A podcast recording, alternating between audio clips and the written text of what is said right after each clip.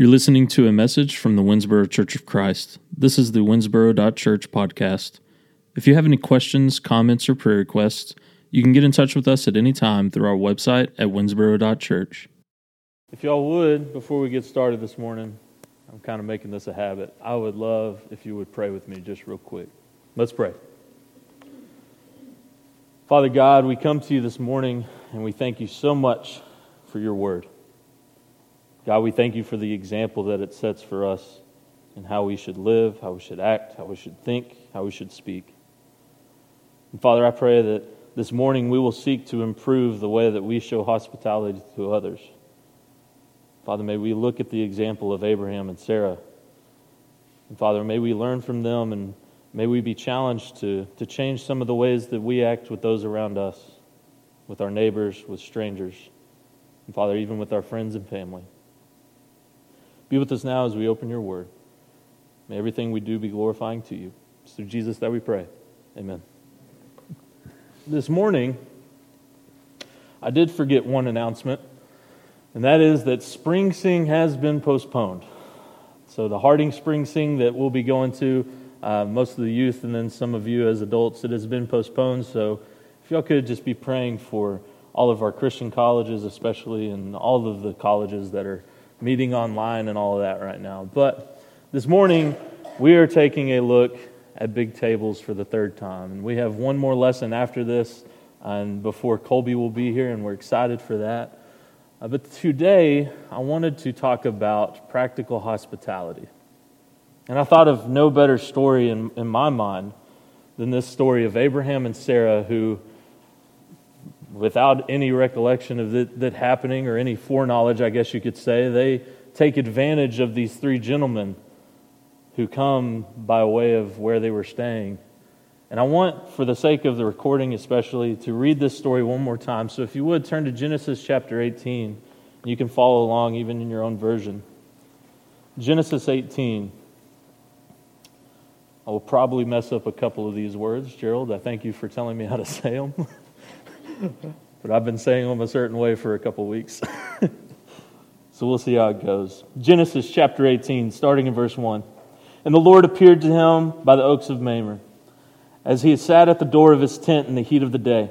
He lifted up his eyes and looked, and behold, three men were standing in front of him. When he saw them, he ran from the tent door to meet them and bowed himself to the earth and said, O Lord, if I have found favor in your sight, do not pass by your servant. Let a little water be brought, and wash your feet, and rest yourselves under the tree while I bring a morsel of bread. That you may, you may refresh yourselves, and after that you may pass on, since you have come to your servant. So they said, Do as you have said. And Abraham went quickly into the tent of Sarah and said, Quick, three seahs of fine flour, knead it, and make cakes. And Abraham ran to the herd and took a calf, tender and good, and gave it to a young man who prepared it quickly. Then he took curds and milk and the calf that he had prepared and set it before them. And he stood by them under the tree while they ate. There's a few things I want to point out as we look at this story. The first is this these strangers came, when, and as scripture says, during the heat of the day. Now, most of us living in Texas kind of understand what that means. If it's about noon in the middle of July, you probably don't want to be out working right then, especially not in a place where it's not shaded. And these gentlemen come, and it's the heat of the day, and they're traveling. And Abraham is sitting there, and he notices them. And the reason I want to point that out is because often hospitality or the opportunity for hospitality comes whenever it's inconvenient. Often the opportunity will present itself for you to share with a neighbor, to share with a stranger whenever it's the least convenient for you. And often it's at those moments where they are inconvenienced themselves. See, these strangers are passing by in the heat of the day. I imagine they're tired, they're exhausted, and they're wondering, man, where can I get some relief? And Abraham notices and he takes advantage. The next thing I want you to notice is that it says that Abraham ran to them. Now, I'll be honest, some of us are getting up there in age some of you gentlemen. And while it certainly is probably not a good thing to see or witness you gentlemen running, in that culture at the time, Abraham being about 100 years old or a little more, it was downright shameful to see a man of that age, especially, to even consider running. It's not shameful because it's just not pretty, although it probably isn't pretty, but it's shameful because a man of that age ought not to be running around frantically. They should be more calm and wise appearing. And these men, yeah, thank you. More of those, yeah, that's good. Abraham, because of this hospitality, this opportunity for hospitality, he was willing to bear the shame that it might bring upon himself. And he, knew, he realized the importance of getting it done quickly for these gentlemen. And I bring that up because often, whenever we seek to show hospitality to others, we have to recognize that there might be some shame brought on us as well. When we set big tables for our neighbors, for strangers, there might be some shame that is accompanying that. When we seek to show hospitality to the least of these, there might be some shame that others may put on us. And we cannot hesitate to show the hospitality. And then he says, I'll give you a morsel of bread. This may be the understatement of a century. To me, a morsel of bread is like, oh, can, you know, please, sir, can I have some more? Right? Just a little bit, a little bit, you know, morsel. It's like whenever mom's making cookies, it's like, Mom, can I have a little morsel of that cookie dough? He says, Let me make you a morsel of bread. Just wait right here. And then he goes and he gets Sarah, his wife. He says, Quick, take three seahs of flour. And some of you in your footnotes, you realize that three seahs or seahs, whatever you want to say, that's about seven quarts of flour. And two cups of flour, just so we're understanding of what we're talking about here, two cups of flour make this right here, like I made this morning. You can be proud of me. You can be more proud that I didn't eat any of them. There's eight large southern style flaky biscuits on this plate. It takes about two cups of flour to do that. One plate, eight large biscuits. But they didn't just have two cups. No, instead, Sarah grabbed three seahs, or seven quarts of flour. It was brought to my attention by Eric this morning that some people don't have flour because somebody bought it all. We're not all buying for the virus, we're just trying to get a visual across. And so, if you need flour after this this morning, feel free to take one of these bags. I actually made these from a can, so uh, didn't actually use any of the flour myself. But I want us to see this seven quarts of flour. Just two cups of this makes eight large, mm, flaky southern biscuits. 32 ounces per bag. Ultimately, that flour right there can make about 112 of those biscuits. 112 biscuits makes about 14 plates worth of these right here. And it's all for three men. Three people. This right here, three people. And that's not all. It says that then Abraham ran to go get a calf from the field. He's running again. Looks like a chicken with his head cut off, running to and fro, just frantically trying to get it all together because he wants to serve these men. And he takes those, those cakes, as he calls them, his morsel of bread, and he takes the calf, tender and good, and that's been prepared for them, grabs some milk and some water, and he sets it before the gentleman. And then, my favorite line says that Abraham stood by them under the tree while they ate. Didn't even eat any of it. I want us to notice something about this story. When Abraham saw these gentlemen come, he was quick to respond, yes, but every person he went and spoke to, both Sarah and the, the young gentleman that helped him prepare the calf, not a single person stopped and said, Hey, hold on now, what? Not a single person questioned how much was being prepared for only three men. I'll be honest with you, on my best day, I don't know that I can eat this entire plate of biscuits. Try 14 among three people.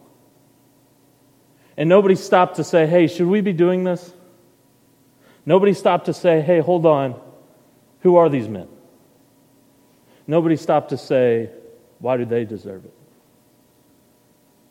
No, I think that Abraham and Sarah were giving us an example that I believe fits perfectly with our definition of hospitality.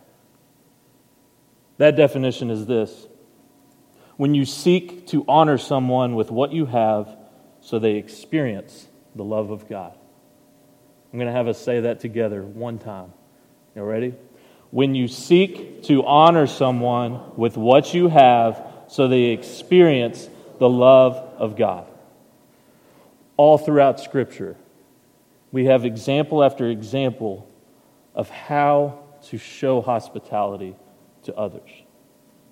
And it's just that it's seeking the opportunity out to honor them with what we have. We may not have seven quarts, well, I have seven quarts of flour right now, but we may not have this sitting in our pantry. But why is that? Maybe it's because we don't set big tables as often anymore. Maybe it's because when we go to the grocery store, we're, we're buying for us and no one else. Real people extending real love by setting big tables is what hospitality is all about. And this week, I want us to look at four practical elements of showing hospitality so that we can turn our strangers into neighbors, our neighbors, hopefully, into the family of God. So, number one, respect the reality of your neighbors' lives. Respect the reality of your neighbors' lives. What do I mean by that? I believe there is a certain amount of respect that everyone, no matter who they are and what they've done, deserves to receive from us as Christians.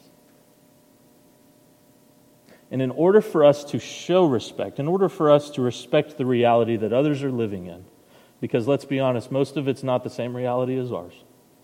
In order for that to have, in order for that to happen, we must be willing to make a distinction. I believe early on in our relationships with others, we need to be able to have an honest conversation with our friends before we even really get into it. And we need them to understand that acceptance does not equal approval. Let me be clear acceptance and approval are not the same thing.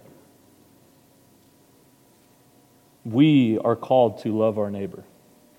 We are called to love them, respect them, and even accept them because they are created by God our Father. This does not mean that we are approving of how they live their life. It may even mean that we're not approving of who they think they really are. Because ultimately, when we come to Christ, we have to recognize that God didn't approve of who we were before we came to Him. First thing we need to remember if we want to show practical hospitality, is to respect the reality that our neighbors are living in. Love and approval do not go hand in hand. I think we understand this, especially for those of you who are parents, right? Parents love their children even though they don't always approve of what they do parents love and accept their children even when they don't always approve of how they're living. We are called to respect the reality of our neighbors' lives, and it takes practice. In fact, I think this one, for a lot of us, it might be the biggest and the first hurdle that we face when it comes to showing hospitality to our neighbors and our strangers. Number two, pray that you will be a safe person to hear the burdens of your neighbor's heart. Pray that you will be a safe person to hear the burdens of your neighbor's hearts. Ephesians 4:29 says this, "Let no, no corrupting talk come out of your mouths, but only such as is good for building up, as fits the occasion, that it may give grace to those who hear it." One of the reasons people might not share their burdens or their brokenness with you is because all they've ever gotten in return is a harsh word. All that they've received in return for their brokenness and their trials, their burdens as they've come and asked you to share and bear them with them might have been a harsh glare. Be honest with yourself. When people of the world come and they share the things of their life, are you really able to show them the love and compassion that Jesus Christ has shown us? I'm speaking to myself here. It's not easy. It's not easy when someone lays out their life before you and wants you to bear the burden with them. It's not always easy to, in that moment, not show a face of judgment. This goes back to number one. We have to respect the reality that our neighbors are living in and understand that they have not yet accepted ours. Part of doing that is praying. This can start today. You can do this right now. Pray that you will be a safe person to hear the burdens and the brokenness of our neighbors' lives. Thirdly, understand the biblical difference between holiness and goodness. Understand the biblical difference between holiness and goodness, and don't be afraid to celebrate the goodness of your neighbor. Let's be clear here. Scripture clearly states that there is none good but the Father. That's Jesus himself speaking. And all have sinned and fall short of the glory of God. Even still, by God's grace, our unrighteous neighbors are capable of doing good. You see it yourselves. You have friends that may not believe in God, but they, they do a lot for their neighbors and a lot for the community and, and this and that and so on and so forth. As Christians, we have to be willing to celebrate that good that they do, but also show an example of how that good can never save them. the only thing that can save them, the only thing that can save us is the blood of Jesus himself. It's not the good that I can do, it's not the good that my neighbor can do. But in order for them to see that, part of that means showing the difference between holiness and goodness. I see it a lot when I'm talking to the youth, right? We ask questions like, What can you do to be a good Christian example? And at an early age, especially, it's things like hold the door open for somebody. That's good. That's a real good act. But I'll tell you, I know a lot of atheists who have held the door open for me. And while I can certainly celebrate the good that certain people are doing, I also have to recognize that there is a difference between the good that the world can produce and the holiness that can only be produced by God through us. So, how do our unbelieving neighbors come to know the truth of God's love? I love this passage. Psalm 51, verse 17 says, The sacrifices of God are a broken spirit, a broken and contrite heart, O God, you will not despise. As we spend time loving our neighbor and showing hospitality by setting big tables, we must be close enough to be seen in transparent and vulnerable ways with them. I think the way we can get close to them is by celebrating the good that's being done and joining in that, even. But then when we gather close to them, they have to see in vulnerable ways how we have been broken ourselves. You might remember I did a lesson that kind of talked about this idea that through our brokenness, through our trials of life, the light of Jesus is able to shine. And therefore, when that light shines through, we're all left guilty. When that light shines through, we recognize that our goodness, our good works that we try to do, it's just filthy rags compared to the righteousness of God. And we recognize that we need Him.